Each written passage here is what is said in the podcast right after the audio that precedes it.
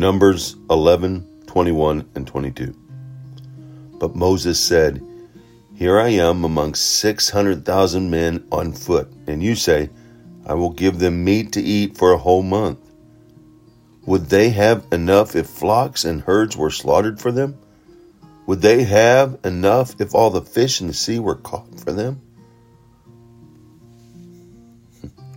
Moses here questions God's power. He, he had witnessed God's strength in spectacular miracles all around him.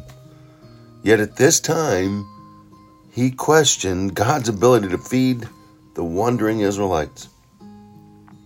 Think about it. If Moses doubted God's power, how much easier it is for us to do the same. But completely depending on God is vital, it's essential. Regardless of our level of spiritual maturity, we need to be still. Rapha, right? With Papa. Be still and know that I am God in mind, even in the tumultuous problems and storms around you. When we begin to rely on our own understanding, we are in danger of ignoring God's assessment of the situation. Does God know? Yes. Is God capable? Yes. Is he faithful? Yes.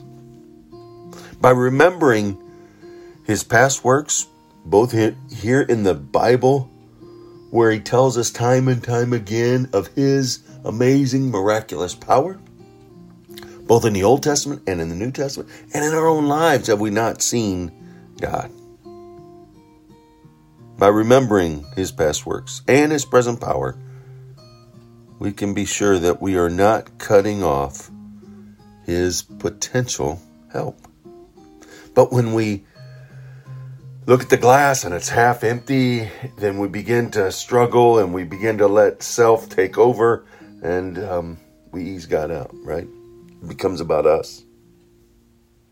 But when we see the glass half full, maybe even a quarter full, maybe just a drop, there is a drop. And the Lord's not finished with you yet. The Lord's not finished with us yet. He can fill that glass at any moment. Just trust in Him, even if it doesn't. But trusting in Him, depending upon Him, being Rapha with Him, being still and knowing that He is God, He can fill that cup because it's filled already in the spiritual strength that it provides. Because you know He's God. And you can approach the fiery furnace with the attitude of Shadrach, Meshach, and Abednego if you throw us in, you throw us in. If God decides to save us, He'll save us. If He doesn't, we'll be with Him today for eternity. So go out, make it a wonderful, God filled, trusting in His capabilities. Because He's the all powerful, all knowing, all providing God. He did it. Let's do it.